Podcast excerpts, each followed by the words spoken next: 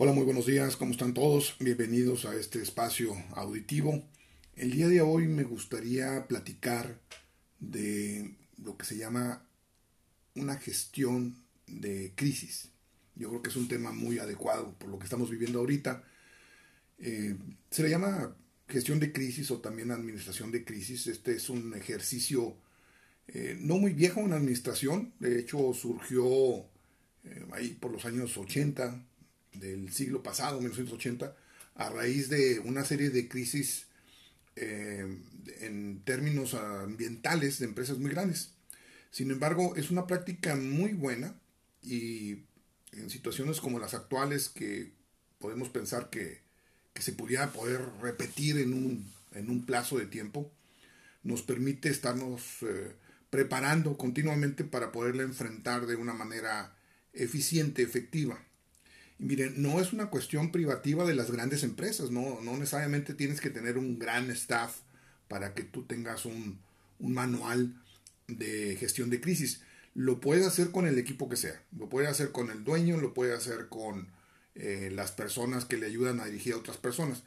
Finalmente, lo que se tiene que hacer, si lo dividimos así en elementos, en partes, es primero tener claridad a todas las cuestiones que pudiera estar expuesta nuestra empresa.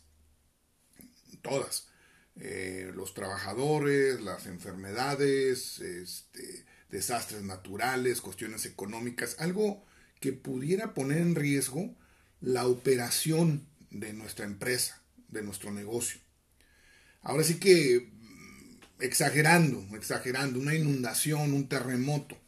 En Mexicali nosotros estamos muy expuestos a la situación de los temblores. No hace ni 10 años tuvimos uno de 7.2 y nos dejó un, eh, un par de días con cuestiones de problemas de luz, electricidad y cosas de ese tipo. Bueno, eh, este manual de gestión de crisis al que hago referencia es un documento, es un procedimiento que define lo que se tiene que hacer antes de una crisis, durante una crisis y después de una crisis. Y cuando digo antes me refiero em, a crear una serie de sensores que nos permitan detectar que una crisis viene. Y esto pudiera ser a través de, si estamos hablando de crisis económicas, pues a través de la observación de los mercados, de los mercados que pudieran afectarnos directamente o afectar a nuestros clientes o a nuestros proveedores. Hay veces que tenemos proveedores que no son de la región, que están en otra región y pues nosotros estar muy tranquilos en nuestra región, pero la región de nuestros proveedores verse afectada en una inundación o en una lluvia excesiva, etcétera. También el caso de los trabajadores, cuando estamos viendo que hay alguna situación de riesgo laboral, también es, eh, prudente detectar esto y que no nos estalle en el rostro en algún momento dado y que nosotros digamos, oye, no tenía la más mínima idea de que estaban inconformes, no tenía la más mínima idea de que se estaba eh, gestando esta rebelión, etc. Luego, durante la crisis es importante saber qué hacer Muchos de los errores que se cometen en una crisis suceden porque no está bien definido quién hace qué cosa. Entonces eh, ahí empiezan a, dar un paso al frente, sacan el pecho de las personas que tienen una personalidad más agresiva, con más iniciativa, vamos. Y las personas que tienen menos experiencia o que sus personalidades son más cortas, pues se hacen un paso para atrás y esto hace una respuesta de la empresa o la institución asimétrica y tiene muchos riesgos. Es mejor ser un bloque. O sea, moverse todas las personas que en algún momento tienen que intervenir, sabiendo quién va primero, quién va después, quién se hace cargo de la gente, quién se hace cargo de las autoridades, quién es el vocero oficial, quién habla al corporativo, si es que hay un corporativo, quién habla con los clientes, si es que se tiene que comunicar algo a los clientes, a los proveedores, a los deudores, etcétera, etcétera. De tal forma que está organizado eh, muy similar a los simulacros que se hacen para desastres, eh, de lo cual la mayoría de las empresas sí están bastante bien entrenadas, pero pensando en que pudiera ser una crisis que pusiera en riesgo la operación de nuestro negocio.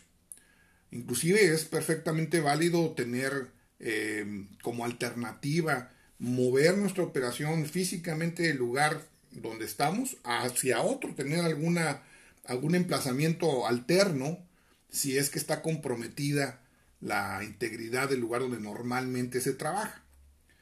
Y después, después de la, de la situación de crisis, pues hay que también tener muy definido qué es lo que se va a hacer. O sea, la comunicación en, todo este proceso de, de, antes, durante y después de la crisis es muy, muy importante. Pero después, lógicamente, hay que dar instrucciones porque la gente eh, no le queda muy claro cuándo terminan las cosas, qué es lo que va a hacer la empresa, cuál es la situación que le pudiera afectar personalmente. Esto es muy importante eh, y mucho se reduce a esto. Estar muy pegadito con el colaborador en el sentido de informarle, de decirle, mira, esto es lo que vamos a hacer y después esto y, aquí es donde tú participas y en este día te vas a presentar en tal parte y así y así. Eso es, eso es crítico. Y normalmente este es un documento vivo, es un documento que hay que estar eh, revisando cuando menos una vez al año, eh, sobre todo las personas que participan, eh, que tienen roles preponderantes en lo que es la gestión de la crisis pero siempre muy eh, conscientes de que cualquier documento que realmente queremos que trabaje tiene que estar siendo revisado con, cierta frecuencia, actualizado. Eh, muchas veces la misma administración o las personas responsables cambian. Tenemos ahora otras personas que se agregan, otras personas que se fueron, y hay que estar actualizando y entrenando a las personas. No es simplemente ponerlo en un papel, sino que hay que informar a cada quien eh, de los participantes cuál es su rol y cómo se espera que se, que se va a hacer. Es mucho más sencillo, yo estoy seguro que están, están ustedes de acuerdo conmigo, eh, platicar todo esto, definir todo esto y entrenar y llegar a un acuerdo antes de que suceda una crisis que durante la crisis. Ya que tenemos la crisis enfrente, ya entran muchos elementos fuera de nuestro control y no hay nada como tener una directriz. No quiere decir que en un manual se van a resolver todas las posibles situaciones, pero sí se van a definir cómo reaccionar. Y eso, créanme, es un mundo de diferencia.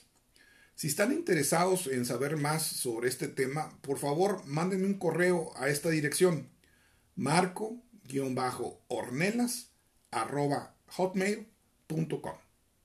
Gracias.